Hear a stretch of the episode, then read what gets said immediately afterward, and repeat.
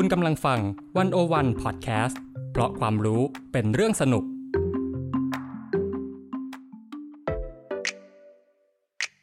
One-O-One In Focus เจาะไฮไลท์เด่น เศรษฐกิจสังคมการเมืองทั้งไทยและเทศโดยกองบรรณาธิการ The One-O-One dot worสวัสดีค่ะ One-O-One In Focus สัปดาห์นี้ ท่านผู้ฟังอยู่กับเตย วัจนาวรยางกูล บรรณาธิการ The One-O-One dot worและอีฟปานิชโพสีวังชัย บรรณาธิการดิวันวันดอทเวค่ะ ค่ะท่านผู้ฟังคะ ในห้วงประวัติศาสตร์การเมืองไทยนะคะ ดูเหมือนว่าความเชื่อเรื่องโหราศาสตร์เนี่ยจะยึดโยงเกี่ยวพันกับการตัดสินใจหลายเรื่องอย่างแยกไม่ออก ไม่ว่าจะเป็นเรื่องการดูเลิกยาม สีเสื้อมงคลหรือว่าการทำพิธีกรรมในวันสำคัญนะคะ เรื่องนี้นะคะ แม้ว่าจะมองไม่เห็นด้วยตาเปล่า แต่ว่าโหราศาสตร์เนี่ยแทรกซึมอยู่ในทุกอนูของสังคมไทย และหากมีการเปลี่ยนแปลงทางการเมืองครั้งสำคัญ ก็คล้ายว่าโหราศาสตร์จะอยู่เบื้องหลังความเป็นไปเสมอมานะคะวันวันอินโฟกัสสัปดาห์นี้ก็เลยจะมาชวนคุยกันเรื่อง โหราศาสตร์กับการเมืองไทย โดยจะมองผ่าน บทความและบทสัมภาษณ์ ทั้งสิ้นนะคะ 4 ชิ้นจากเว็บไซต์วันวันค่ะ โดยบทความ 4 ชิ้นนี้นะคะ ก็จะมีเรื่อง ชื่อเรื่องอ่านโหราศาสตร์กับการเมืองไทย การช่วงชิงอำนาจศักดิ์สิทธิ์และดวงเมืองของปุถุชนโดยคุณปานิชนะคะ แล้วก็เรื่องจอลึกโหนไทยเมื่อดวงเมืองชูทหารเริงอำนาจ โดยคุณทีทัศน์จันทราพิชิต อีกเรื่องนะคะ เรื่องโหนหมอดูกับคำพยากรณ์ท่ามกลางการแพร่ระบาดของโควิด -19 โดยอาจารย์พิษพงศวัสดิ์และคุณขวัญเดิงพันพีรพิษ สุดท้ายนะคะเป็นบทสัมภาษณ์คุณเอโดอาโดซิอานีนะคะ ชื่อประชาธิปไตยไทยในสายตาโหราศาสตร์สัมภาษณ์โดยคุณทิติมีแต้มค่ะ ค่ะก็จากสี่เรื่องนะคะที่เตยพูดมาเนี่ย ก็วันนี้อิฟจะขอรับเป็นคนเล่าให้ฟังแล้วกัน ค่ะเริ่มต้น คือถ้าเราจะพูดเนี่ย เราอาจจะต้องย้อนไล่ตามไทม์ไลน์ไปนิดนึงนะคะ เพื่อเพื่อให้ท่านผู้ฟังเข้าใจกันไปเรื่อยๆเนาะค่ะว่าโหราศาสตร์มันก็อยู่คู่กับสังคมไทยมานานมาก ๆแล้วนะคะ ใช่ค่ะ แต่ว่า เราอาจจะเริ่มอย่างนี้ ถ้าจะเริ่มนานเป็นยุคก่อนยุคอยุธยาอะไรเงี้ยอาจจะนานไปเนาะเรามาเริ่มที่กรุงรัตนโกสินทร์กันดีกว่า ซึ่งตอนนั้นเนี่ย มันมีการสร้างเมืองใหม่ขึ้นมา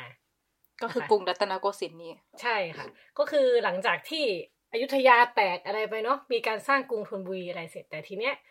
ราชวงศ์จักรีค่ะหรือราชการที่หนึ่งเนี่ยก็เป็นปฐมกษัตริย์แห่งราชวงศ์จักรีนะแล้วก็ สร้างเมืองขึ้นใหม่ ก็คือที่เราเรียกว่ากรุงรัตนโกสินทร์หรือเป็นพระนคร กรุงเทพมหานครของของเราที่อยู่กันตอนนี้เนี่ยค่ะ ตอนนั้นก็มีวิธีคิดเรื่องโหราศาสตร์อยู่แล้ว ตั้งแต่เรื่องการตั้งเมืองใหม่ใช่ไหมใช่ค่ะ เล่าอย่างนี้คือเราจะเริ่มต้นนี้ค่ะ เอา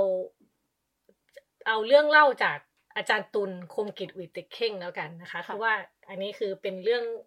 เป็นข้อมูลจากวงคลับเฮาส์เนาะตอนนั้นที่จัดเรื่องโหราศาสตร์กับการเมืองไทย ก็จะมีอาจารย์ตูนคมกิจนะคะ มีคุณธีรพัฒน์เจริญสุข แล้วก็มี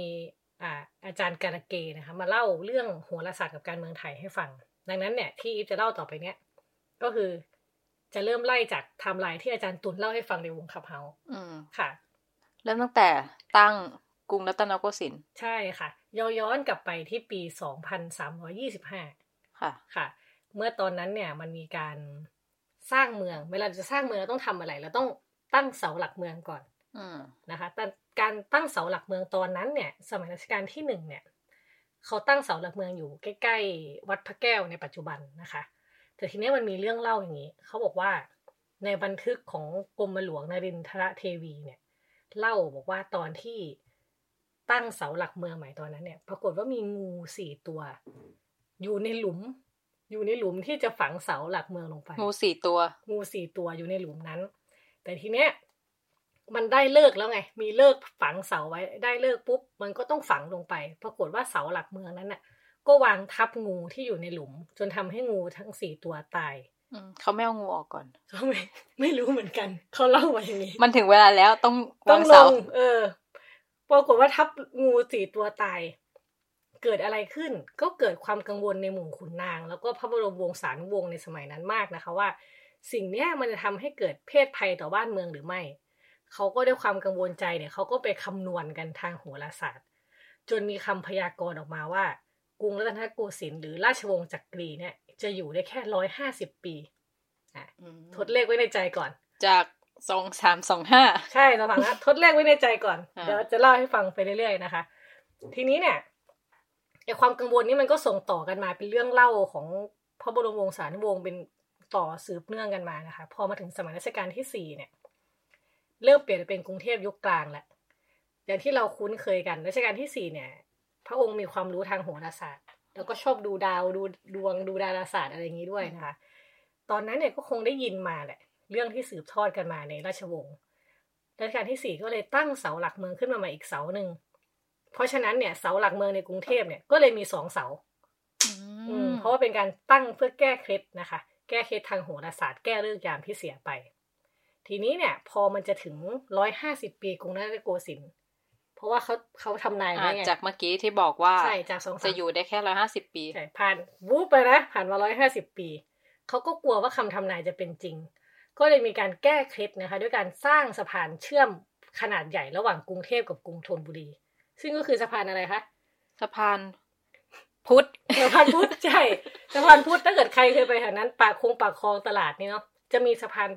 สะพานพุทธยอดฟ้าจุฬาโลกนะคะ ชื่อเต็มสะพานพุทธเนี่ย สร้างเมื่อ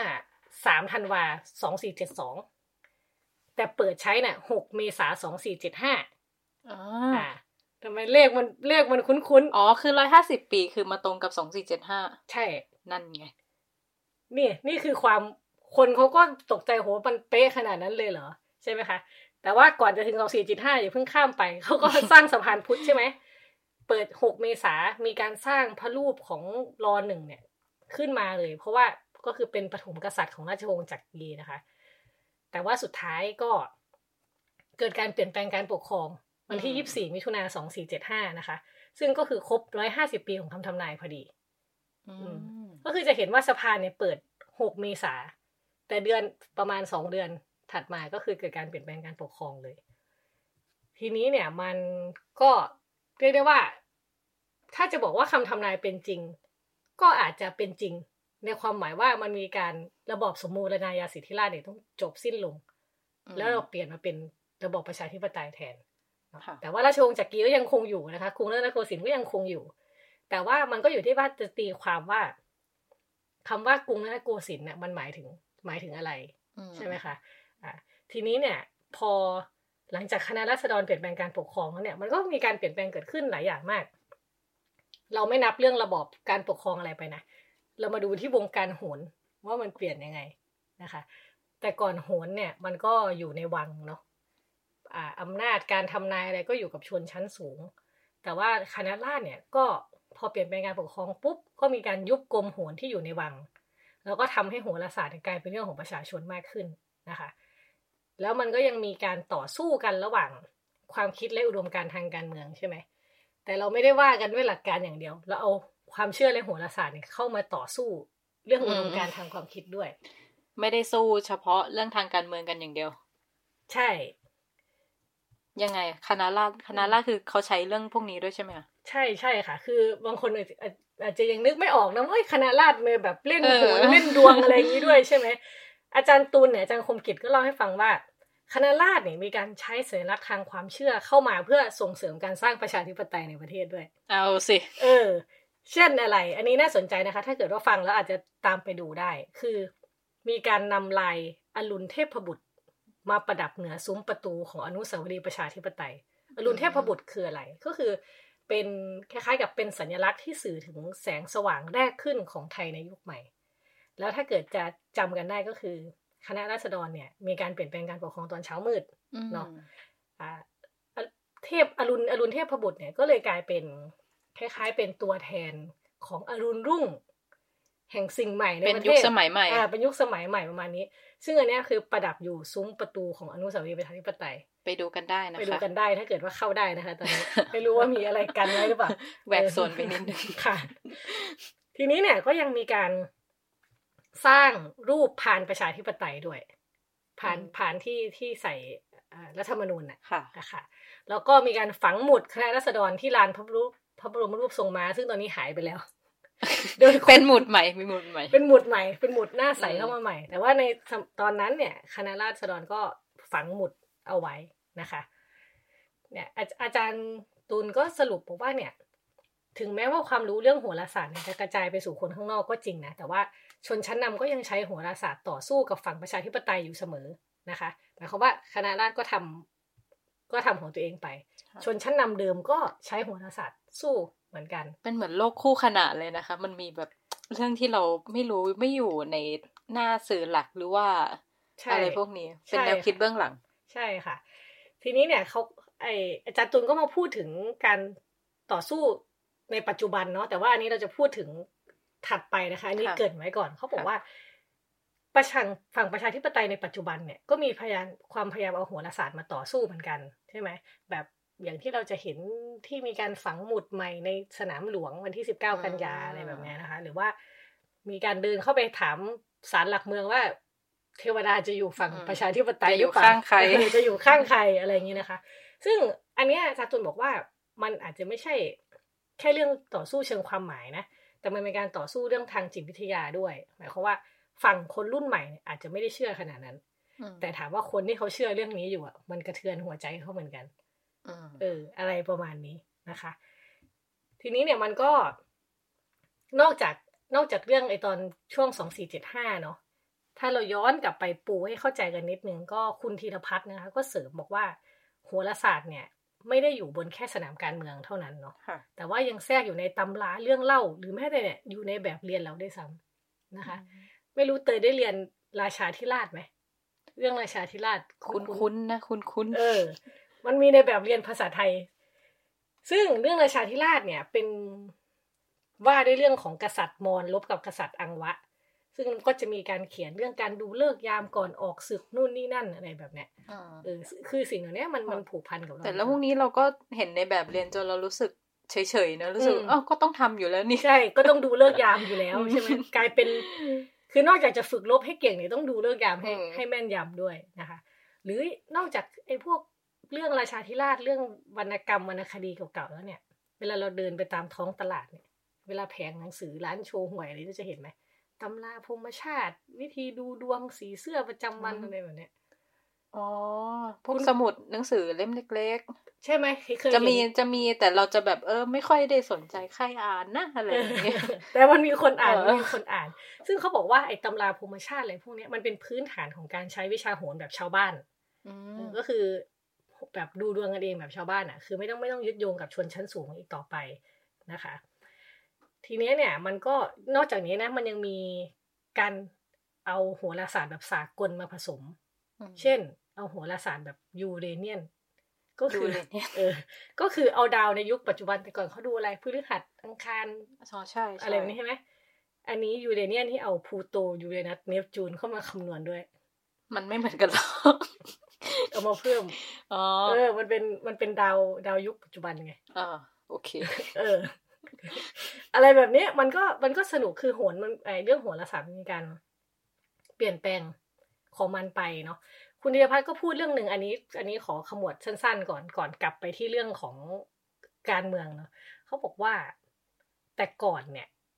คนที่กำหนดฤดูกาลก็คือจะเป็นโหน เช่นในราชนักหลายประเทศจีนอินเดียญี่ปุ่นอะไรเงี้ย มันจะมีกลมเลยนะ ที่จะเอาไว้ทำพิธีเพื่อสังเวยบูชาบรรพบุรุษหรือว่าเทพเจ้า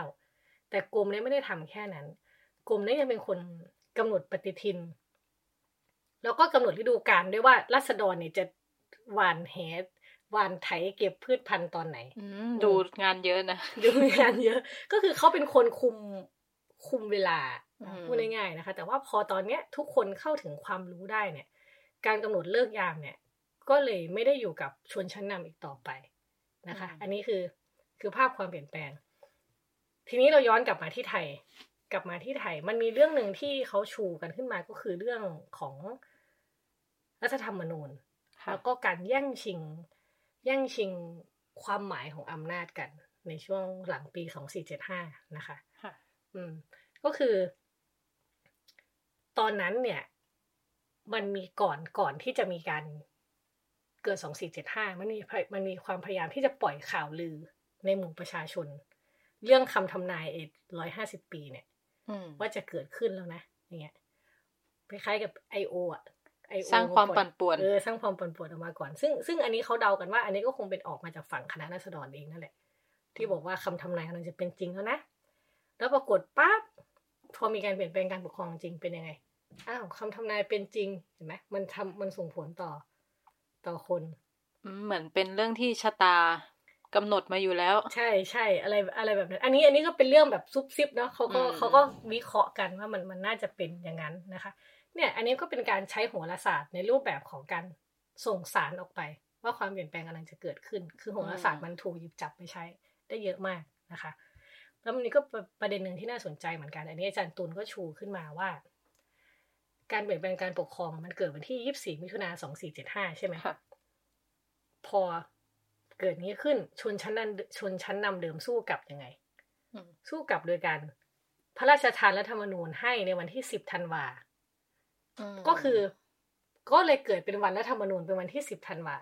เปลี่ยนวันซะเออทั้งที่จริง ๆ แล้วเนี่ย วันรัฐธรรมนูญควรจะเป็นวันที่ยี่สิบสี่มิถุนาเพราะมันเป็นวันที่เกิดการเปลี่ยนแปลงการปกครองใช่ไหมแต่ว่า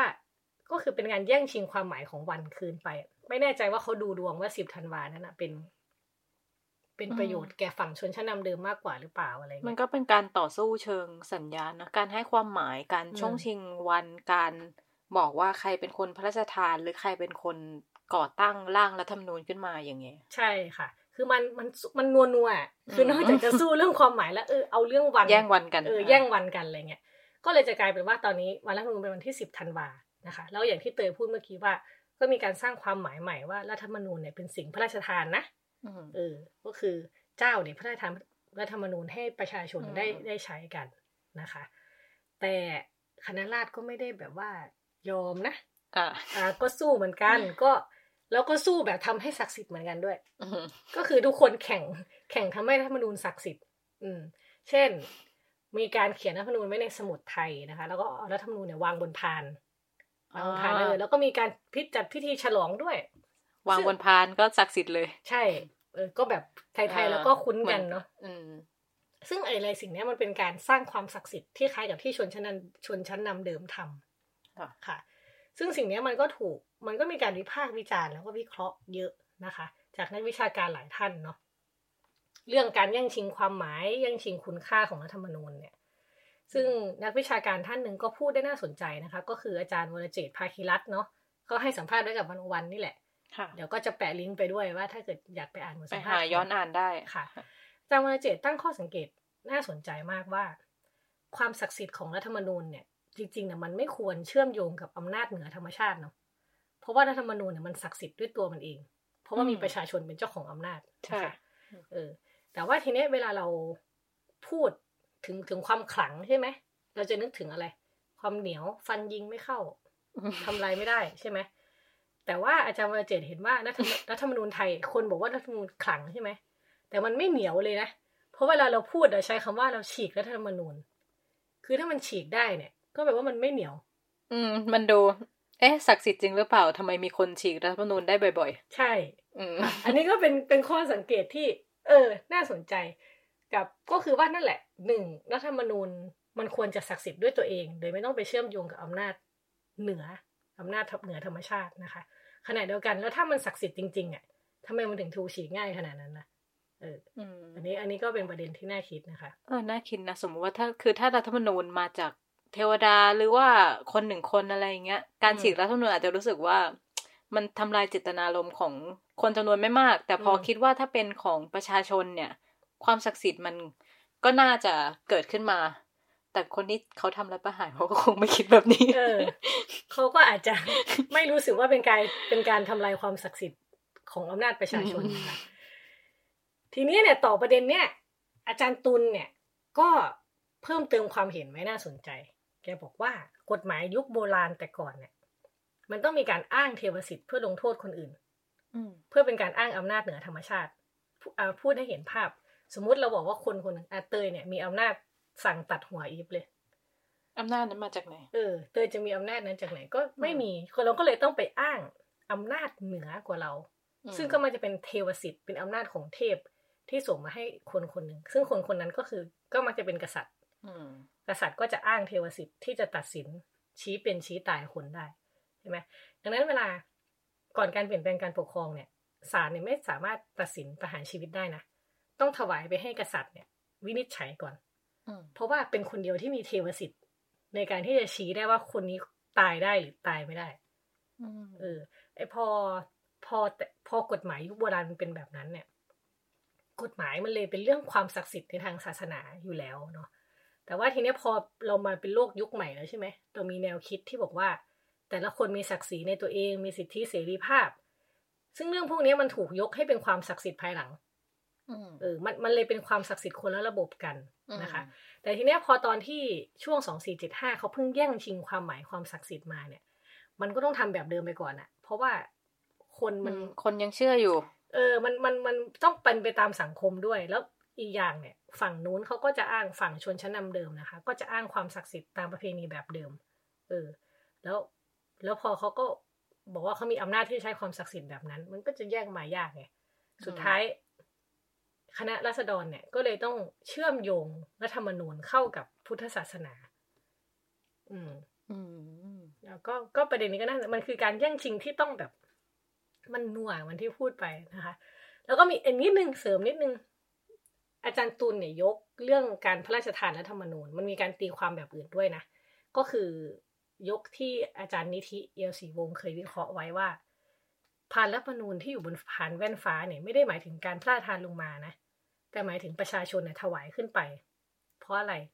เพราะว่าของที่พระราชทานแล้วเนี่ย ไม่ต้องเอามาใส่พานคนก็เอามาใส่มือได้เลยอ๋อใช่แต่อันเนี้ยการใส่พานมันคือการใส่พานถวายขึ้นไปไง อืนี่คือที่อาจารย์นิธิตีความนะคะ ก็มีมีประเด็นให้เราดูหลากหลายเลยแค่รัฐธรรมนูญของก็เป็นการให้ความหมายอีกอย่าง ทีนี้ที่เล่ามามันเป็นช่วงยุคก่อนนะช่วงเริ่มต้นประชาธิปไตย แล้วถ้าในประวัติศาสตร์ใกล้ ๆ เข้ามาเนี่ยมันมีเรื่องไหนที่โหราศาสตร์เข้ามาทำงานกับการเมืองไทยบ้าง อืม อันนี้เนี่ยต้องขอยกบทความของคุณทีทัศจันทราพิชิตนะคะ ที่บทความที่ว่าจอลึกโหนไทยเมื่อดวงเมืองชูทหารเริงอำนาจ ดวงเมืองชูทหารเป็นยังไง ถ้าเราจะพูดถึงทหารเราต้องพูดถึงอะไรครับ ตอนนี้เราก็ต้องพูดถึงรัฐประหาร เพราะว่ารัฐทหารเข้ามาเกี่ยวกับการเมืองไทยก็คือเกี่ยวด้วยกันไม่ได้พูดถึงนายก ก็อาจก็เกี่ยวด้วย เพราะว่านายกก็มาจากการรัฐประหารนะคะนายกคนปัจจุบัน อ่า ทีนี้เนี่ย เราเลยจะมาดูช่วงเวลา จากรัฐประหารถึงรัฐประหารที่ใกล้ต่อหน่อย ก็คือปีสี่เก้าถึงปีห้าเจ็ดว่าโหราศาสตร์มันทำงานยังไงเขาใช้โหราศาสตร์ด้วย โอ้ยต้องใช้อยู่แล้วมามาปูมาขนาดนี้ ก็คุณทีทัศนะคะ ก็ไปดูงานวิจัย งานวิทยานิพนธ์ของคุณขวัญเรือนพันพีรพิษนะคะ วิทยานิพนธ์เนี่ยว่าด้วยเรื่องบทบาทหน้าที่ของปัญญาชนทางโหราศาสตร์ กับการเปลี่ยนแปลงทางการเมืองไทย ช่วง 2549ถึง2557 นะคะ ก็ อย่างที่เราก็รู้กันเนาะ ช่วงรัฐประหารช่วง 49ถึง57นี่น่าจะเป็นช่วงที่การเมืองไทยนี่ผันแปรผกผันเกิดเหตุการณ์เยอะมากนะคะ การประท้วงจากคนหลายกลุ่ม จากหลายความเชื่อทางการเมืองนะคะ แล้วก็มันยังเป็นภาวะฝุ่นตลบที่คนยังไม่เห็นว่า จริง ๆ มันแก่นปัญหาที่แท้จริงของประเทศคืออะไรด้วยนะคะ แต่ว่าประเด็นเรื่องโหนเนี่ยมันไม่ได้มีบทบาททางเกินมันไทยแค่พื้นๆเนาะ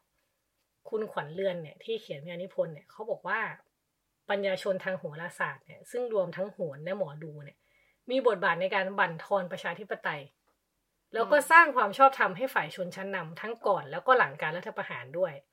ยังไงยังไงคุณขวัญเรือนก็จำแนกลักษณะคำทำนายของโหรในช่วงก่อนรัฐประหารสี่เก้านะคะ โดยดูจากคาทำนายทั้งหมดหกสิบสามครั้ง อืมแล้วพบว่า มีคำทำนายที่ลดทอนความชอบธรรมของระบอบประชาธิปไตยทั้งหมดห้าสิบเอ็ดครั้งก็เยอะมากนับเป็นเปอร์เซ็นต์ก็เท่าไหร่แปดสิบได้เออ แล้วก็มีคำทำนายที่ให้คุณให้แบบให้ประโยชน์อะกับระบอบประชาธิปไตยเพียงสิบสองครั้งเท่านั้นนะคะ อันนี้คือก่อนสี่เก้านะ เรามาดูรัฐประหารห้าเจ็ดเป็นยังไง ก็ไม่ต่างกันนะคะ ก่อนคอสชยึดอำนาจเนี่ย พบว่ามีคำทำนายที่ให้ความชอบธรรมกับระบอบประชาธิปไตยเนี่ยแค่แปดครั้งจากเจ็ดสิบเอ็ดคำทำนาย น้อยจัง ใช่ แล้วทีนี้พอเมื่อคอสชยึดอำนาจสำเร็จเนี่ย มีคำทำนายที่บั่นทอนระบบเผด็จการเพียงสิบเอ็ดครั้งเท่านั้นเออ ก็คือไม่ว่าเลยไม่ไม่ไม่ได้ไม่ได้วิพากษ์การทำรัฐประหาร มันเป็นที่แบบเป็นที่โหราศาสตร์ เป็นที่ดวงเมืองอะไร หรือมันเป็นที่ตัวโหนเอง อันนี้ต้องย้อนต้องย้อนกลับไป คือเราเราจะรู้เราจะสังเกตได้ว่า โหนเนี่ยจริงๆเนี่ยมีความสัมพันธ์กับชนชั้นนำชนชั้นนำมายาวนานแล้วเพราะว่าแต่ทำงานอยู่ในวังเลย ใช่ แต่ก่อนความรู้เรื่องโหนมันเป็นเรื่องในวังอยู่แล้วไงในแง่หนึ่งเนี่ย โหนก็เลยเป็นตัวแทนของชนชั้นนำที่ที่เอาชนชั้นชนชั้นนำอยากสื่อสารอะไรกับคนในสังคมอะก็ใช้โหนไปสื่อสารซะเออแยบยนอย่างแยบยนอย่างแยบยนประมาณนี้ ทีนี้เนี่ยพอพอมัน พอหลังจากที่เราเห็นเราใช่ไหมคะว่าคุณขวัญเรือนทำวิจัยออกมาแล้วว่ามันมีตัวเลขที่มันบั่นทอนประชาธิปไตยจากทางโหราศาสตร์เนี่ยแบบเยอะแค่ไหนนะคะ ก็มีอีกทัศนะหนึ่งนะคะ จากผู้ช่วยศาสตราจารย์ ดรธีรนันท์วิชัยดิตนะคะ จากคณะมนุษยศาสตร์ มหาวิทยาลัยรามคำแหงนะคะ เป็นอาจารย์เนี่ยเปิดสอนวิชาความเชื่อและความหมายในโหราศาสตร์ไทยนะคะ อาจารย์อธิบายว่าเหมือนที่เตยถามเมื่อกี้ว่ามัน มันเป็นที่ตัวโหนเองหรือมันเป็นที่อะไร เขาบอกว่าดวงเมืองของไทยเนี่ย คู่กับทหารมาตั้งแต่แรกแล้วอย่างแยกไม่ออก มันเกิดอะไรขึ้น เออ เวลาเวลาดูดวงมันก็เลยดูเอียงไปทางทหารไง เลยไม่รู้ว่าเป็นเพราะโหนหรือว่าเพราะดวงมันเป็นอย่างนั้นหรือเปล่านะคะ เขาบอกว่า อาจารย์บอกว่า ถ้าเกิดว่า ถ้าเกิดเราจะเปรียบว่ารัฐธรรมนูญสมัยใหม่เนี่ย ช่วยกำหนดโครงสร้างและความสัมพันธ์ของมนุษย์ในสังคมไทยเนี่ย อาจารย์เจนันบอกว่าฝ่ายอนุรักษ์นิยมเนี่ยก็เลือกใช้อำนาจเหนือธรรมชาติ เหนือธรรมชาติเพื่อกำกับสังคมเช่นเดียวกัน แต่ว่าเรียกว่าเป็นดวงเมือง เพื่อกำหนดรูปร่างของรัฐแทนนะคะ อาจารย์ก็ย้อนย้อนไปให้ฟังก็ตั้งแต่สมัยการตั้งเสาหลักเมืองนั่นแหละ เมื่อปีสองสามสองห้าเนี่ยเขาบอกว่าไอ้มันก่อนเวลาจะสร้างเมืองมันต้องมีการกำหนดหน้าตาของรัฐใช่ไหมผ่านการดูดวงเพื่อที่จะเอาไว้ใช้ทำนายดวงจรของแต่ละปีเออคือเขาก็เริ่มตั้งแต่การตั้งเสาหลักเมืองเมื่อวันที่ 21 เมษายน 2325 นะคะ อาจารย์อธิบายว่าภาษาโหรเนี่ยคือการเข้ารหัสผ่านดาว ดาวแต่ละดวงจะมีความหมายคร่าวๆ แต่ต้องอาศัยการตีความเพิ่มเติม ทีนี้เนี่ยดวงเมืองไทยมีดาวที่เด่นมากๆ อยู่สองถึงสามดวง หนึ่งในนั้นคือดาวอังคาร ดาวอังคารมีความหมายยังไง ในภาษาโหรเนี่ยมีในสื่อถึงความเป็นชาย แต่ว่าก็สามารถอ่านเป็นทหารหรือการสงครามได้เช่นกันอ่าพอพอเรามาตีความตีความดวงเมือง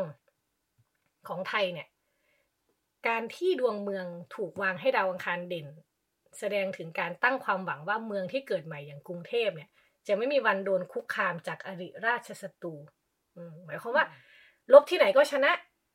แปลว่าในมุมของชนชั้นนำอะผู้ปกครองประเทศก็คือทหารนั่นเอง อันนี้คือมันมันเป็นไหมเนี่ยตอนตั้งตั้งเมืองก็วางอยู่ที่เรื่องการสู้รบกัน ใช่ค่ะ แต่เราก็อาจจะต้องทำความเข้าใจว่ายุคนั้นมันก็สู้รบกันเยอะทหารก็อาจจะเป็นกำลังสำคัญในการที่จะจะสร้างบ้านแปลงเมืองอะไรในตอนนั้นนะคะ เมื่อดวงเมืองถูกวางให้ทหารเป็นใหญ่นะคะ เราก็จะเห็นเลยว่ามันมันจะมีการตีความคำอะไรหลายคำนะคะ จน โอเค สรุปเป็นภาษาชาวบ้านก็คือว่า ทหารเนี่ยจะเป็นผู้นำพาประเทศนี้อะพูดง่ายๆเออ แล้วนอกจากนี้แล้วเนี่ย ถ้าดูลัคนาตามเวลาลงเสาหลักเมืองนะคะ คือลัคนาสถิตราศีเมษเออซึ่งมีเจ้าชะตาเป็นดาวอังคารทำให้ถ้าเปรียบกับคนเนี่ย กรุงเทพจะเป็นคนที่มีลักษณะมีความเป็นชายสูง แล้วก็มีอาชีพที่ผูกพันกับความเป็นชาย ซึ่งก็มักจะจบลงที่อาชีพทหารนะคะ เออ ไม่มีความเท่าเทียมทางเพศไม่มีความเท่าเทียมทางเพศเราเพียงพูดเรื่องนี้ไม่ได้ มันมันยังมัน เออ มันคนละยุคสมัยกันนะคะตอนนี้มันมันเปลี่ยนไปเยอะแล้ววิธีคิดอะไรมันมันก็ไม่เหมือนกันใช่ไหมแล้วอย่างที่บอกอาจารย์ก็บอกว่าเออก็กรุงเทพมันก็ช่วงตั้งเมืองก็เต็มไปด้วยสงครามใช่ไหมไอการรับประกันความปลอดภัยของชนชั้นนำก็คือการเอาทหารเป็นผู้นำนั่นเองนะคะ แล้วพอดวงเมืองมันถูกวางไว้ที่ดาวอังคารซึ่งหมายถึงทหารแล้วเนี่ย ฝ่ายประชาชนหรือฝ่ายประชาธิปไตยเนี่ย มันจะมีสิทธิ์หวังได้ไหมเราเปลี่ยนดวงเมืองได้ไหมเราหวังได้แน่นอนเราหวังได้ ก็เรื่องนี้เดี๋ยวจะจะเล่าถัดไปอีกนะ แต่ว่าเอาเอาจบที่อาจารย์เทียนันก่อนอาจารย์เทียนันเนี่ยบอกว่าดวงเมืองในแต่ละสมัยเนี่ย ก็ถูกตั้งมาให้เข้ากับบริบทแวดล้อมในขณะนั้นเนาะมันก็ก็เป็นของยุคนั้นไงก็สร้างสร้างไป จนอย่าง รอหนึ่งก็ตั้งอีกแบบใช่ไหมมาถึงรอสี่เนี่ยก็ออกแบบดวงเมือง แล้วก็ฝากฝังภาพอุดมคติของสังคมหรือชาติเอาไว้ จนกระทั่งรัฐธรรมนูญเนี่ยเข้ามาทำหน้าที่แบกรับอุดมคติเหล่านั้นแทน แต่ว่าในสายตาของชนชั้นนำเนี่ย ดวงเมืองก็ยังมีผลมากกว่ารัฐธรรมนูญมากอยู่ดีนะคะ ก็เลยทำให้หวนเนี่ย ไม่อาจอ่านดวงประเทศให้ยึดโยงกับประชาธิปไตยได้เออแต่ว่าแล้วก็เป็นปัจจัยที่ทำให้กองทัพรู้สึกชอบทำในการปกครองประเทศมากยิ่งขึ้น ก็คือดูยังไงมันก็เข้าทางทหารนะเพราะว่ามันมันตั้งมาทางทหาร ประเทศเรานี่จะเรียกว่าเทพไหมเขียนรูปแบบรัฐผ่านดวงเมือง อืมใช่เป็นแบบนั้นอะมามาสู่คำตอบที่เลยถามว่า เอ้าแล้วเราตั้งไว้แบบนี้เราจะเป็นประชาธิปไตยได้หรือเปล่าประชาชนอยู่ตรงไหนประชาชนอยู่ตรงไหน นี่ นี่คือสิ่งที่ม็อบรุ่นใหม่กำลังพยายามทำอยู่นะคะ อันนี้ก็ย้อนย้อนกลับมาที่วงขับเฮาที่ อาจารย์ตุลคุณธีรพัฒน์แล้วก็อาจารย์การเกที่เป็นโหนเนี่ยเขาคุยกันไว้ เรื่องนี้เนี่ย อาจารย์ตุลก็เล่าให้ฟัง ตอนแรกเราพูดถึงเรื่องสองสี่เจ็ดห้าที่แย่งชิงกันแล้วใช่ไหมมาจนถึงรัฐประหารมาจนถึงว่าดูเท่าไหร่ดวงก็เข้าทางทหารอยู่ตลอดไม่มาทางประชาธิปไตยเลยค่ะแต่ตอนนี้มันมีการพยายามที่จะย้อนกลับไปหาสองสี่เจ็ดห้าแล้วรื้อสร้างคณะรัษฎรใหม่ มันมีการแย่งชิงอยู่ อย่างที่บอกว่า มีการไปทำฝังหมุดคณะราษฎรใหม่ที่สนามหลวง มีการไปถามเทวดาว่า เออ จะอยู่ฝั่งไหนใช่ไหมแต่แต่ว่าเราจะเห็นว่าเราก็ไม่ได้สู้อยู่ฝ่ายเดียวเนาะฝ่ายไหนเขาก็สู้เขาทำอะไรบ้าง ในหลายพื้นที่ของกรุงเทพเนี่ยมีอย่างมีหลายอย่างที่หายแล้วก็เปลี่ยนไปหลายจุดใช่ส่วนใหญ่เป็นสถาปัตย์ช่วงยุคคณะรัษฎรใช่ไหม ใช่ หรืออย่างเรื่องการปิดพื้นที่สนามหลวง ซึ่งเตยก็ก็เคยทำสัมภาษณ์ทำสกู๊ปมาเนาะสนามหลวงนี่ก็มีการต่อสู้เชิงพื้นที่กันมายาวนานเช่นกัน อืมค่ะ หรือมีการถอนหมุดคณะรัษฎร มีการย้ายอนุสาวรีย์ปราบกบฏ มีการทำให้พื้นที่พระบรมทรงม้าเนี่ยกลายเป็นพื้นที่เฉพาะ ถ้าตอนนี้ใครไปนี่ ก็ยังปิดปิดส่วนก่อสร้างอยู่ กันเสาแบบเป็นใหญ่เลยนะแบบเข้าไม่ได้เลย หรือแม้กระทั่งการเปลี่ยนอาคารรัฐสภาใหม่ แล้วก็สร้างให้มีพระสยามเทวาธิราชอยู่บนยอด มณฑปของอาคารรัฐสภานะคะ ดูเขาทำเยอะนะคะเราจะไปสู้เขาได้ไหมเขาทำเยอะบอกว่าเนี่ยอันนี้เป็นความพยายามทำลายความทรงจำสองสี่เจ็ดห้าแล้วก็ลื้อฟื้นความศักดิ์สิทธิ์ก่อนสองสี่เจ็ดห้าขึ้นมาใช่ไหมคะ แต่จารตุลเสนอหนึ่งบอกนี่เราสามารถดึงให้เทพกลับมาอยู่ฝั่งเราได้ อืทำยังไง เราดึงได้เราดึงได้ อาจารย์ อาจารย์คมกิจบอกว่าเนี่ย มันมีเทพสายประชาธิปไตยอยู่เหมือนกัน โดยเกิดจากการที่คณะราษฎรสร้างขึ้นมา ทั้งหมดสามองค์ นี่ เรามีอยู่ฝั่งนั้นเขามีดวงเมืองเก่ามีการมีการสร้างเทพขึ้นมาเอง สร้างเทพขึ้นมาเอง เทพแรกที่เคยพูดไปแล้วก็คือ อรุณเทพบุตร ที่อยู่ตรงอนุสาวรีย์ไตยอยู่ตรงซุ้มประตูก็อีกอันนึงก็มีเทพีรัฐมนูญ อันนี้เป็นปีเป็นภาพวาดเนาะ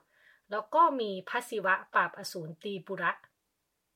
เออ อันเนี้ย คือเทพสามองค์ที่คณะราษฎรเนี่ยพยายามจะเซตขึ้นมาว่า นี่เป็นเทพสายประชาธิปไตย ใช่ไหม แล้วก็มีอีกองค์หนึ่งที่มีอยู่เดิม เมื่อกี้เราเพิ่งพูดชื่อไปคือพระสยามเทวาธิราช ที่คณะราษฎรเนี่ยพยายามเอามาเปลี่ยนความหมายใหม่ เช่น ตอนนั้นเนี่ยมันมีกบฏบอลเดชใช่ไหมคะที่พยายามจะสู้เพื่อให้ชนชั้นเดิมกลับมาหลังการเปลี่ยนแปลงการปกครองเนาะอ่า ก็เป็นก็มีการเอาพระสยามเทวาธิราชเนี่ย มาเป็นตราสัญลักษณ์ ในเหรียญที่มอบเป็นความดีความชอบให้คนที่ปราบกบฏบวรเดชได้เป็นต้น เอามาใช้เหมือนกัน เอามาใช้เหมือนกันเนี่ยพระสยามเทวาธิราชนี่โดนโดนแย่งชิงโดนแย่งชิงว่าให้เป็นเป็นของใครเนาะอืม ซึ่งอาจารย์ตุลก็เชื่อว่าเราก็ยังสามารถดึงพระสยามเทวาธิราชเนี่ยให้มาอยู่ฝ่ายประชาธิปไตยได้เนาะเออ แต่ว่าก็เสนอว่าคณะราษฎรเนี่ยเอามาแค่เชิงสัญลักษณ์ อาจารย์ตุลบอกว่าให้เอาดึงมาใช้เลย สร้างเรื่องราวใหม่อะไรก็ก็ขึ้นมาทำเลย แล้วก็อย่างที่กลุ่มคณะรัษฎรเข้าไปถามสารหลักเมืองว่าจะอยู่ฝั่งไหนอย่างเงี้ยเออ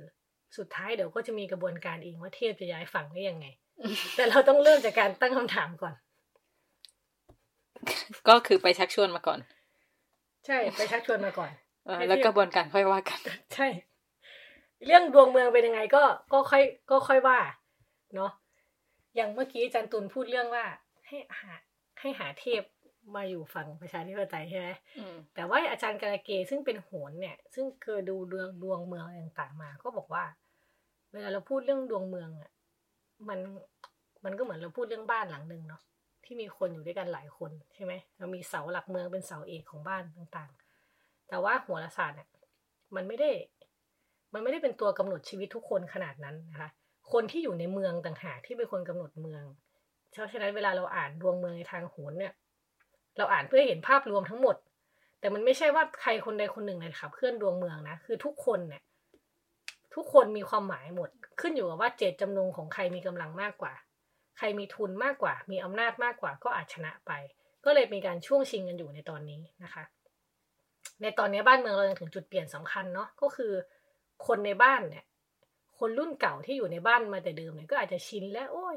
บ้านฉันรู้สุดโซมไม่เห็นรู้สึกเลย แต่เด็กรุ่นใหม่ที่เกิดขึ้นมาในบ้านหลังนี้อาจจะรู้สึกว่าโอ้บ้านนี้ต้องแย่บ้านต้องแก้ปัญหาแล้วนะมันแย่มากแล้วนะแล้วมันเปลี่ยนดวงเมืองได้ไหมมันอยู่ที่เจตจำนงอะที่อาจารย์กระกีบอกนะคะ บอกว่า ตอนนี้เนี่ยเรามีการช่วงชิงกันอยู่ใช่ไหมว่าเราจะอยู่กับบ้านหลังนี้ยังไง เพราะว่ากลุ่มที่อาศัยอำนาจเดิมอยู่ หรือรู้สึกว่าเป็นเจ้าบ้านแต่เดิมเนี่ยเขาก็คิดว่าเขามีความศักดิ์สิทธิ์ เขาเป็นคนถือพิมพ์เขียวผังบ้านอยู่ว่างั้นเถอะ เขาคิดว่าเขาจะไล่ใครออกจากบ้านก็ได้ เพราะเขาถือกฎอยู่ แต่ถ้าเราเห็นว่ามีความไม่ยุติธรรมอยู่ในกฎเหล่านั้นเนี่ย การเปลี่ยนดวงเมืองก็ทำได้ ก็คือมีการเปลี่ยนเจตจำนง หมายความว่าเราต้องเพิ่มจำนวนบุคคลที่เห็นร่วมกันเออ เมื่อไหร่ที่เรามีเสียงข้างมาก เมื่อไหร่ที่เราสามารถคานอำนาจได้ จุดนั้นแหละ ที่จะเปลี่ยนแปลงวิถีชีวิตของเรากับวิถีชีวิตของบ้านเราได้ ดังนั้นถ้าจะสู้กับ ดวงเมืองที่ปั้นมาแต่แรกเนี่ยหนึ่งคือหาเทพไปประชาธิปไตยสองคือสร้างเจตจำนงร่วมของสังคมให้ได้ของคนในบ้านหลังนี้ให้ได้ อืมมันก็เป็นความมุ่งหมายของคนจำนวนมากที่อยู่ในเมืองนี้ ใช่ไหมคะใช่ค่ะก็อันนี้เหมือนก็ตอบคำถามเตยเนาะว่า เราจะเปลี่ยนมาฝั่งประชาธิปไตยยังไงเนาะค่ะ อะเมื่อกี้เราก็คุยกันโดยมองผ่านสายตานักวิชาการแล้วก็โหนไทยเนอะแต่เรื่องเนี้ยถ้าเป็นสายตาคนนอกหรือว่าคนต่างชาติเนี่ยเขามองยังไง ซึ่งเราก็มีบทสัมภาษณ์คุณเอ็ดวาร์โดใช่ไหมคะค่ะ ซึ่งเขาก็เป็นคนที่ศึกษาเรื่องนี้เนาะใช่ใช่คุณเอโดโดเซนี่นะคะเป็นคนอิตาลีเนาะเป็นนักวิจัยประจำสถาบันเอเชียตะวันออกเฉียงใต้ศึกษามหาวิทยาลัยเกียวโตนะคะเขานี่มาแบบ สนใจเรื่องโหราศาสตร์ไทยแบบลงทุนไปเป็นหมอดูอะไรเองเลยนะ ไปแบบเข้าทำงานแบบลงลึกมากเนาะคุณ ขอขอเรียกว่าคุณเอโดแล้วกันนะคะ โดยย่อเนาะคุณเอโดเนี่ยเขาเขามองเขาเชื่อมโยงการเมืองไทยกับกับโหราศาสตร์มานะคะเขาบอกว่า ซึ่งอันนี้เชื่อมโยงกับคล้ายๆที่อาจารย์ตุลพูด ในไปประวัติศาสตร์ไทยเนี่ยโหราศาสตร์กับการผู้นำเนี่ยมาคู่กันตลอดเนาะ ซึ่งในมุมมองของนักโหราศาสตร์เนี่ยคนที่ต้องการมีอำนาจบนโลกเนี้ยมันต้องสะสมพลังจากที่อื่นมาก่อนนะ เหมือนที่เมื่อกี้เราพูดว่าทำยังไง เตยจะมีสิทธิ์ตัดหัวยิบได้ไง เตยต้องได้รับต้องมีเทวสิทธิ์ต้องมีเทวสิทธิ์ใช่ไหมอันเนี้ยอำนาจของผู้นำจะต้องมาจากที่อื่นใช่ไหมเช่น มาจากท้องฟ้าดวงดาว อดีตชาติเออคุณทำบุญมาชาตินี้คุณเลยได้เป็นใหญ่อะไรแบบเนี้ย เราจะนิยามพลังในกว้างๆว่าเป็นพลังห รือว่าจะเจาะจงว่าเป็นบารมีก็แล้วแต่นะคะ แต่สำหรับคุณที่เชื่อในโหราศาสตร์เนี่ยโหราศาสตร์จะเป็นศาสตร์ที่ช่วยให้ผู้นำสะสมหรือเสริมพลังนั้น เพื่อที่จะรักษาอำนาจบนโลกนี้เอาไว้เนาะทีนี้เอโดก็มองว่าผู้นำเนี่ยมันต้องมีความเป็นคนนอกระดับหนึ่งหรือมีความเป็นอื่น ถึงจะได้รับความน่าเชื่อถือ คือจะมาเป็นพวกเดียวกันกับคนที่ปกครองเนี่ยมันไม่ได้อะเอออย่าไปคุกคีกัน เออ มันต้องมาจากที่อื่น ได้พลังมาจากที่อื่นนะคะ เนี่ย เช่น แล้วอย่างยกตัวอย่างนะโหราศาสตร์ในทัศนะของของชนชั้นนำเองเนี่ย ก็เป็นศาสตร์ที่มาจากที่อื่น เช่น พระมหากษัตริย์เนี่ยใช้โหราศาสตร์ของพราหมณ์และโหรหลวง ซึ่งมาจากอินเดียนะคะ หรือผู้นำประเทศอย่างพวกนักการเมืองเนี่ย ก็จะสะสมพลังหรือเสริมพลังโดยใช้วิชาโหราศาสตร์ ก็มาจากที่อื่นเหมือนกัน เช่น ดูโง่เฮงฮวงจุ้ยมาจากจีน ดูไพ่ยิปซีจากยุโรป โหราศาสตร์มาจากมีโสโปเตเมียอย่างเงี้ยหรือวิชาดูลายมือมาจากอินเดียนะคะแล้วมีหลายคนที่คุณเอโดไปสัมภาษณ์นะเขาก็เชื่อว่าศาสตร์พยากรณ์ทั้งหมดเนี่ยมาจากโลกที่ไม่ใช่โลกมนุษย์อืมเช่นมาจากยักษ์ฤาษีหรือพ่อแก่อย่างเงี้ย คือมันต้องมาจากที่อื่น เป็นอำนาจที่อื่น คือโลกอื่นเลย โลกอื่นเลย ใช่ค่ะ แล้วทีเนี้ยพอ พอเรามาดูที่สังคมไทยนะคะเราก็มาดูที่คนที่มีอำนาจ ในแง่ของความศักดิ์สิทธิ์ที่สุดที่ที่สังคมเราอย่างเชื่อกันอยู่นะคะในบางส่วนก็คือ เชื่อว่าพระมหากษัตริย์เนี่ยคือคนที่มีบุญมีอำนาจมากกว่าคนอื่นเนาะมาดูในสังคมไทยเนี่ย เราก็ดูว่าพระมหากษัตริย์เนี่ย สามารถรับความเป็นอื่นเข้ามาได้ยังไงนะคะ คุณเอโดก็บอกว่าสิ่งนี้มันไม่ใช่แค่สังคมไทยนะมันมีนักมนุษยวิทยานะคะที่ชื่อมาเชลเนี่ยเสนอว่า กษัตริย์ทุกที่ในโลกเนี่ยมีความเป็นอื่น กษัตริย์เป็นคนนอกได้ซ้ำนะคะ ที่สามารถใช้พลังพิเศษของเขาเพื่อผลประโยชน์ของประชาชน ถ้าสังเกตดูนะคะจะเห็นว่าในประวัติศาสตร์โลกเนี่ย กษัตริย์เป็นคนที่มีเชื้อสายจากที่อื่นนะหรือไม่ก็อ้างว่าเป็นเทพใช่ไหมคะ อย่างอันเนี้ยกษัตริย์อังกฤษมาจากไหน มาจากเยอรมันเนี่ยหรือมาจากที่อื่นเออหรือจักรพรรดิจีนเนี่ยมาจากฟ้านะคะ แล้วก็นอกจากนี้มีผู้นำทางการเมืองที่ไม่ใช่กษัตริย์ที่มีความเป็นอื่นเหมือนกัน เช่น พระสันตะปาปาที่เป็นตัวแทนของพระเจ้านะคะห รือแม้แต่ฮิตเลอร์เนี่ยที่มาจากออสเตรีย ไม่ได้อยู่เยอรมันด้วย ก็คือมาจากที่อื่นเหมือนกัน ใช่นะคะไอ้ถามว่าสิ่งนี้มันจริง ๆ แล้วมันเป็นสิ่งที่เขาต้องการนะคือกษัตริย์และผู้นำทั่วโลกต้องการความเป็นอื่นเออแต่ว่าความเป็นอื่นน่ะ ต้องผ่านตัวเขามันถึงจะดี ไม่ใช่ว่าเอาคนอื่น เอาความเป็นอื่นเข้ามาโดยตรงคล้ายๆกับว่ากษัตริย์หรือผู้นำต้องเป็นตัวแทนของความเป็นอื่นนั้นมามาดูแลจัดการ คนในสังคมค่ะ ประมาณนี้นะคะ อันเนี้ยก็ก็น่าสนใจ แล้วทีเนี้ย พอพอย้อนกลับมาดูรายละเอียดความสัมพันธ์ระหว่างการเมืองไทยกับโหราศาสตร์นะคะ คุณเอโดก็มองแล้วก็ก็บอกว่าอย่างนี้นะคะบอกว่าโหราศาสตร์เนี่ยมันเป็นศาสตร์เพื่อสร้างอำนาจมาตลอดนั่นแหละเออแล้วจุดเริ่มต้นก็คือโหราศาสตร์มันก็เริ่มมาจากในวังใช่ไหมคะก็อย่างที่ เราคุยกันมาดูตลอดนะไม่ว่าจะดูเลิกวันสร้างเมืองตั้งเมืองสร้างหลักเมืองอะไรแบบนี้นะคะ หรือแม้แต่เลือกวันเพื่อให้ดวงเมืองเชื่อมกับดวงของพระมหากษัตริย์นะคะ หรือโหนเนี่ยก็มีอิทธิพลในในชีวิตประจำวันของกษัตริย์ เช่น ถ้ามีปรากฏการณ์ที่แปลกผิดปกติ โหนก็ต้องตีความ แล้วก็ไปบอกกษัตริย์นะคะ หรือแนะนำว่าทหารควรจะใส่เสื้อสีอะไรเวลาไปทำสงครามอะไรอย่างเงี้ยเสื้อสีมงคล มีเสื้อสีมงคลเนี่ยมันมันอยู่ในในในวิถีชีวิตประจำวัน จริงๆ ไม่ใช่แค่ชนชั้นนำนะของของคนทั่วไปก็มีแค่มันเพิ่งเปลี่ยนผ่านมาในช่วงหลังนะคะเออไอในช่วงในช่วง pre-modern เนี่ยคุณเอโดก็บอกว่ามันจะมีช่วงเวลาที่โหราศาสตร์เนี่ยถูกสงวนไว้เฉพาะในวังพูดง่ายๆความลับแห่งจักรวาลน่ะใครจะไปอยากให้คนอื่นรู้ด้วยใช่ไหมสมมุติว่าเราเชื่อเรื่องนี้เนาะเออ ก็ไม่อยากให้คนทั่วไปใช้ศาสตร์นี้ในการสร้างอำนาจ ให้ตัวเองนะคะ แต่ก็อย่างที่เราบอกว่าตอนนี้โหนมัน โหนมันกลายมาเป็นเรื่องเรื่องการดูดวงเรื่องอะไรมันกลายเป็นเรื่องของคนทั่วไปมากขึ้นแล้ว ค่ะ ค่ะ ค่ะแล้วช่วงสุดท้ายนะคะ ก็อยากจะแถมนิดนึงถึงสถานการณ์ปัจจุบันอย่างเรื่องโควิด เนี่ย ทางโหราศาสตร์เขามีพูดเรื่องนี้ไว้ไหมคะมีแล้วอันนี้ก็น่าสนใจมาก อันนี้เป็นบทความของอาจารย์พิษนะคะ กับคุณคุณขวัญเรือนคุณขวัญเรือนค่ะเขาก็ มาวิเคราะห์เนาะอันนี้คือเป็นบทความตั้งแต่ช่วงปีหกสามละช่วงที่มีการระบาดใหม่ๆของโควิด แต่ก็น่าสนใจมาก เขาบอกว่าไอตอนทำนายช่วงปกติเนี่ย มันจะเป็นการทำนายแบบแจ้งเตือนให้ระมัดระวังสถานการณ์บ้านเมืองอะไรเงี้ย แต่ว่าพอมีการแพร่ระบาดโควิดคำพยากรณ์กลายเป็นไปในทิศทางที่ดี พูดง่ายๆคือแบบปลอบประโลมสังคม ท่ามกลางความวิตกกังวลเออเหมือนเดี๋ยวมันก็หายไปมันจะระบาดช่วงนี้เดี๋ยวมันก็ดีขึ้นคือช่วงเวลาปกติจะบอกว่า เดี๋ยวจะเกิดอาเพศเออ จะมีเหตุการณ์ร้ายๆเกิดขึ้นใช่มีเรื่องร้ายๆแต่พอพอมีเรื่องร้ายมีวิกฤตมีโรคระบาดเกิดขึ้นจริงๆเดี๋ยวมันก็ดีขึ้นนะเดี๋ยวมันก็ดีขึ้นอ่ามีฟังก์ชัน ซึ่งมันก็จะเชื่อมโยงกับ จริง ๆ มันก็เชื่อมโยงกับอำนาจของรัฐเนาะที่รัฐก็อาจจะพยายามจะบอกสังคมว่ามันไม่เป็นไรอะ เออโดยพระอาจจะผ่านโหนออกมาอะไรแบบเนี้ยนะคะ มันก็ก็มีการวิเคราะห์ ซึ่งการทำนายหรือพยากรณ์ที่มีลักษณะเป็นผลลบแก่รัฐบาล หรือว่ามองแบบผิวเผินในสถานที่ไม่สอดคล้องหรือสวนทางเนี่ย กับรัฐเนี่ย จริง ๆ แล้วโดยเนื้อแท้มันก็ไปด้วยกันได้อย่างกลมกลืนเนาะค่ะ อันนี้ก็เป็นเป็นสรุปมาให้ย่อๆเนาะถ้าใครสนใจก็กลับไปอ่านได้บทความของอาจารย์พีกับคุณขวัญเรือนนะคะ ค่ะ ใช่ค่ะ แล้วมีแถมอีกนิดนึงได้ไหมได้คือคุณคุณกาลเกเนี่ยเพิ่งดูดวงเมืองมาอันนี้เขาพูดอันนี้ล่าสุดเลย อันนี้ล่าสุด อันนี้พูดในขับเฮาเมื่อประมาณเดือนที่แล้วนะคะ แต่ว่าก็ก็ยังใช้ได้อยู่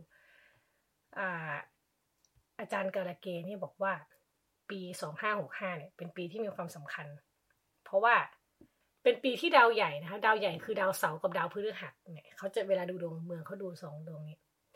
เป็นช่วงที่ดาวใหญ่กำลังเข้ามาอยู่ในระยะทำเชิงมุมต่อกัน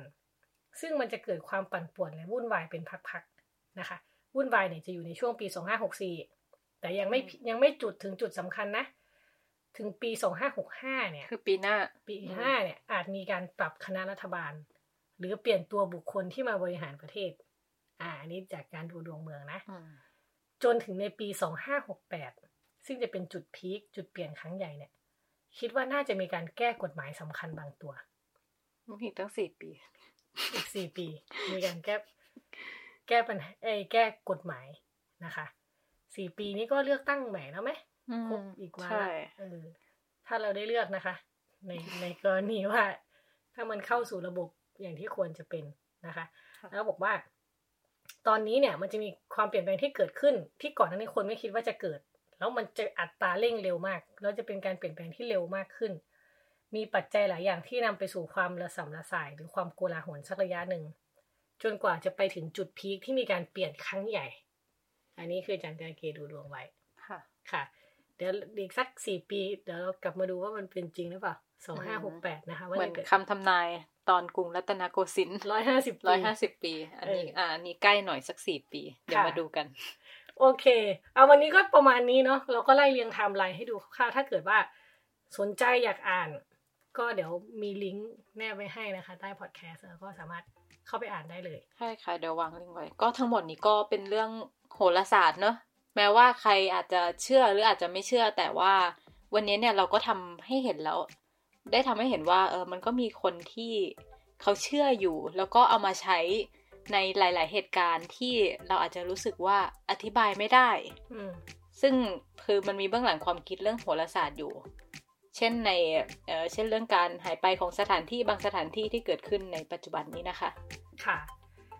ก็โอเค วันนี้ประมาณนี้นะคะ ขอบคุณท่านผู้ฟังทุกท่านนะคะ ที่อยู่กันจนจบรายการวันนี้อีฟปานิชโพสีวังชัย และเตยวัจนาวรยางกูลค่ะลาไปก่อนค่ะ สวัสดีค่ะ